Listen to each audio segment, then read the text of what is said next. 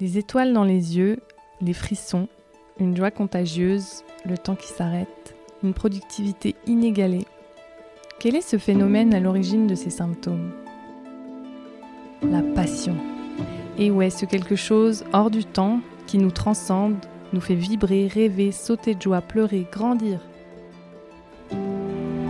Nous, Ellie et Caro, partirons à la rencontre de ces personnes aussi passionnantes que passionnées pour parler de ce qui les anime au quotidien. La passion euh, de l'alimentation euh, qui m'a été aussi transmise par mon père. Parce qu'il y avait un côté mystique un peu de, de- des jeux vidéo, de se dire bah, comment c'est fait? Je suis partie en Italie parce que moi, mon rêve, c'était l'Italie euh, dans la mode. embarqué pour un voyage vertical, en fait, euh, de plusieurs heures. Je dis moi, moi plus tard c'est informatique. Et là il m'a dit bah vu tes notes, t'iras jamais, en- tu travailleras jamais dans l'informatique. Parce qu'il faut être bon en maths, il faut être bon en physique. Quoi, je- C'est une passion que je regarderai de loin parce que je n'en ai pas les capacités, d'après lui, à partir d'un bulletin scolaire. C'est c'est violent, je trouve. Moi, ça me ça me heurte. c'est fort. J'étais en capacité de me payer mes voyages avec mon sac à dos. Je voyageais pour euh, manger, pas euh, pour autre chose. à internet.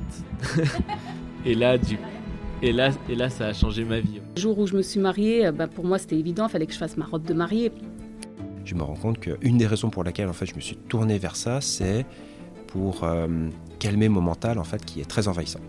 Euh, et donc elle m'a transmis toutes ces recettes euh, de pâtisserie, euh, pas que sucrées, mais euh, 90% du livre qu'elle m'a rédigé avant de décéder est, est- est issu de pâtisseries qu'elle a faites euh, dans mon enfance et que j'ai adoré.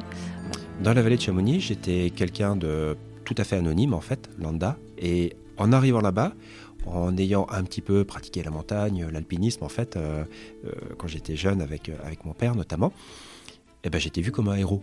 Alors, en fait, dans la couture, c'est marrant parce que dans la couture, il faut être un peu à la fois imaginaire, un peu dans ton monde, enfin, euh, voilà. Mais il faut être concentré. Et petit à petit, euh, c'est c'est un- une énorme marque de persévérance et puis de dire, bah, en fait, c'est ça ma- mon truc, donc je vais y aller, en fait, même si je vais, pas, je vais y aller par des, des chemins détournés, mais je vais y aller, quoi. Quand je cuisine, j'adore, euh, ça me prend aux tripes, euh, j'adore les odeurs, je suis là, là, là, ça me rappelle ci, ça, bon bah faudrait peut-être que je mette ça. Enfin, je me pose plein de questions. Coupe- Enfin, je ne me suis pas affranchi en fait de la peur de, de la peur de la chute. En fait, j'ai euh, j'ai toujours peur de la chute. Populaire ou non, professionnel ou non, on n'est pas là pour parler de performance, mais de la joie profonde qui les transcende dans leur activité.